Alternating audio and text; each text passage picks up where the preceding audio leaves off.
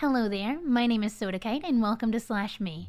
Slash Me is a podcast created by me, Sodakite, for you, the listener.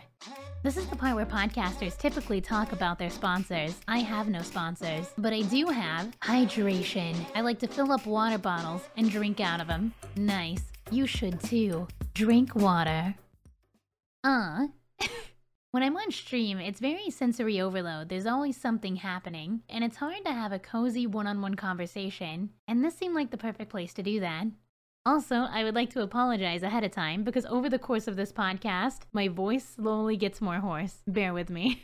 For the first episode, I thought that it would be appropriate to tell my backstory. Who I am, because believe it or not, I have not always been Soda Kite. My name is not Soda. My name is not even Sodi. My name is Chelsea. I originally grew up in a small town in Arkansas. It had less than 2,000 people, and it was very, very southern, very southern. It would be 8 a.m., and boys would roll up to school in their gigantic trucks, boats still attached to the trucks, and they came in wearing coveralls because they had been duck hunting the morning before school. Looking back now, it's all pretty surreal. And I always kind of felt that I didn't fit in very well here. And this need to escape led me to websites like YouTube. And I finally ended up getting my first camera. And I would make my little brother and my cousin Tasia all act out these skits that I had written. And believe me, they were so embarrassing. They were so bad. But this addiction started there. It kind of ignited the flame. And suddenly it was all that I could think about. And so I kept popping out video after video, but my channel wasn't really going anywhere. And then I discovered the Achievement Hunters, Rooster Teeth,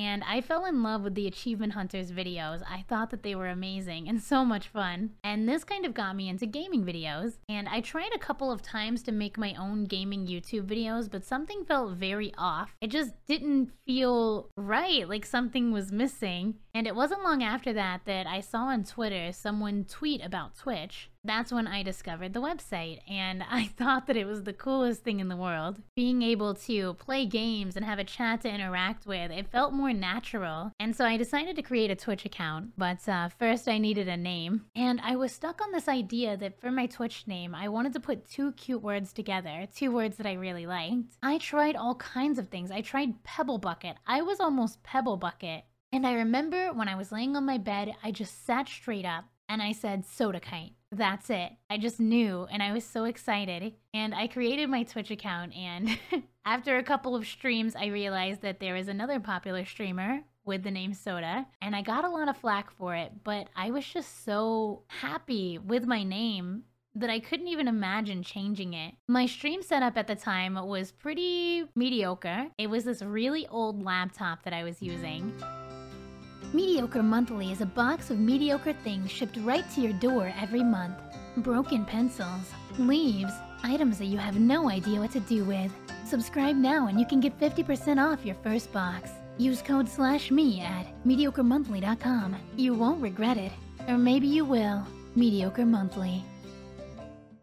I started out on Twitch playing Minecraft because that was the game that me and my little brother would play all the time. We had rooms that were across the hall from each other, and we would both be on our Xboxes with the door open, just yelling at each other back and forth because I don't think I had a headset. But my favorite memory would be one time my brother was gone, and I built him this entire really cool house right on the water. But inside of it, I put this wall with a button. And if you press this button, it would blow up the entire house. It was so cruel, but at the time I thought that I was hilarious. So my brother gets home. He goes to his house and he's just like, wow, this is so cool. And the guilt starts kicking in. But you know, I've, I've worked, I watched so many YouTube videos trying to figure out how to get this explosive button to work. And so I had to commit. So we go downstairs to where the button is, and I'm like, hey, if you press this button, a flower will come out. Try it, press it. He presses it, the entire house explodes. I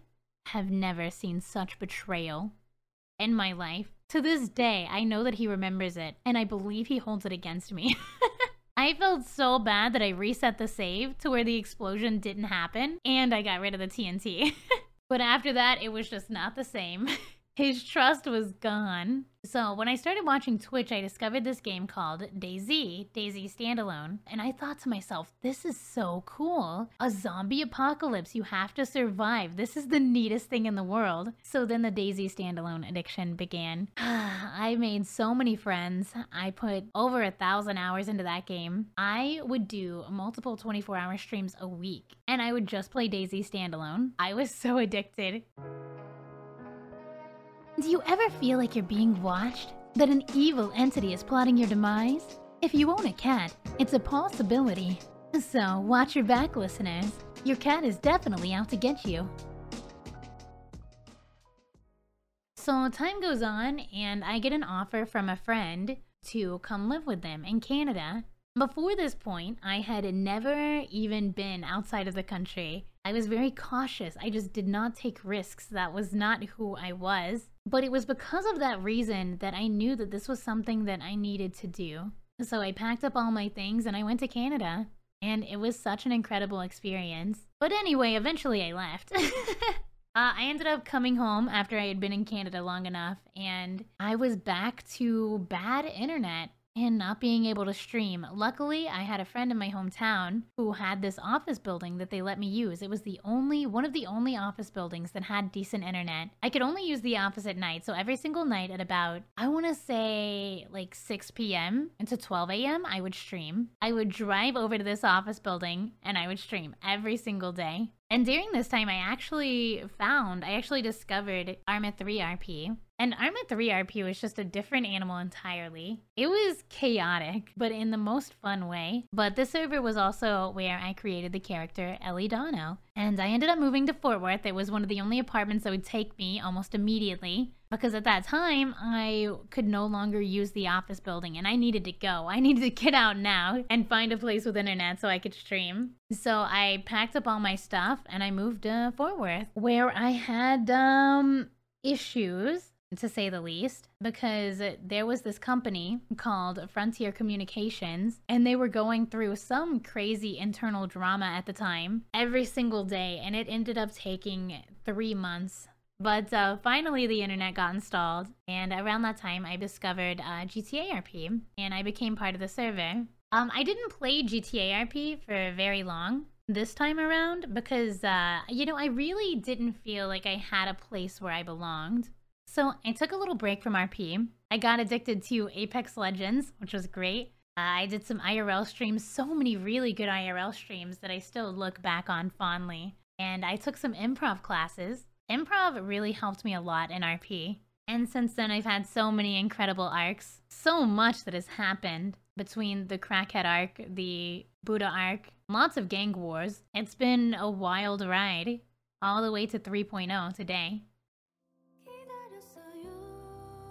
Once upon a time, in a land far away, there lived a very cool protagonist who lived a happy life. But then, the antagonist comes along. What a jerk. 9 out of 10 doctors agree that antagonists deserve to lose. If you or your loved ones think that you may be an antagonist, please contact your doctor today. I had to move out of my apartment in Fort Worth because I got uh, some noise complaints, which is, I guess, expected. And I've always wanted to move to Austin, so I finally made the jump. But uh, when I moved in, oh, it was awful. I was running on no sleep. My mom was sick. We moved the apartment within one day. I mean, packed everything and got there within a day. My muscles were sore, and that night, when I went to sleep, I had my first night terror, where I was actually standing up, sleepwalking, having a night terror. And my cousin Tasia was there, and, and I freaked her out. Uh, and then lockdown started immediately the next day after I had moved in. So I've been in Austin for about a year and a half, and I've really seen nothing. Uh, I did visit home during this time, and I ended up getting my puppy Zoe, who's asleep beside me right now. And man, without her, this would all be just so much harder. I'm very lucky. She's the best, and she knows that I'm talking about her and wants me to pet her now. you know, perhaps it's lockdown, or perhaps this was just inevitable. I hear that once you reach six years doing a career, you finally figure out if this is something that you want to do for the rest of your life or not. I recently hit seven years and I've realized that I still love Twitch streaming, I really do, but I'm not sure that I see myself doing this 10 years from now. So, one time I took a week off of Twitch, and during that week, I wrote a book. It was the first thing that I thought about every day when I woke up, the last thing I thought about every day when I went to sleep. And I just put all my, my time, my effort, and my love into this book. And when I completed it, I realized that this is something that I could do. Like, really, really do. I could self publish this. I could work on more books. So I chose to go uh, part time as a streamer. Uh, right now, I've been pulling a lot of hours, but it's mainly because I've just been really enjoying RP.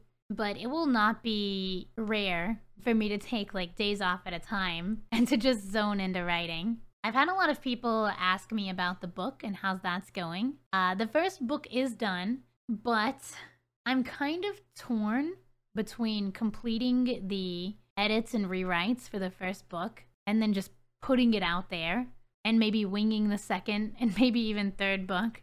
Or if I should plot everything out very carefully and then rewrite the first book to help fit the second and third, and then release them in a series over a course of a couple months or a few months. And I've been really struggling with wanting this release to be perfect and then wanting the following books to also be perfect. But what if you fail? What if all of this is for nothing?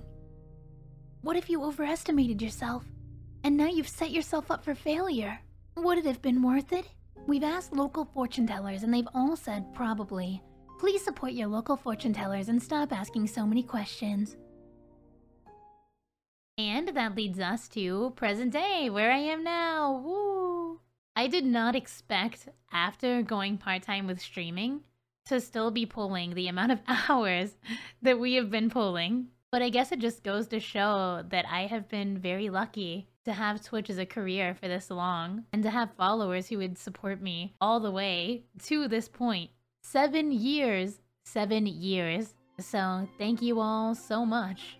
I have been so lucky to have such a cool life, and it all makes me really excited for the future. But um, thank you so much for following my streaming journey and for listening to my podcast.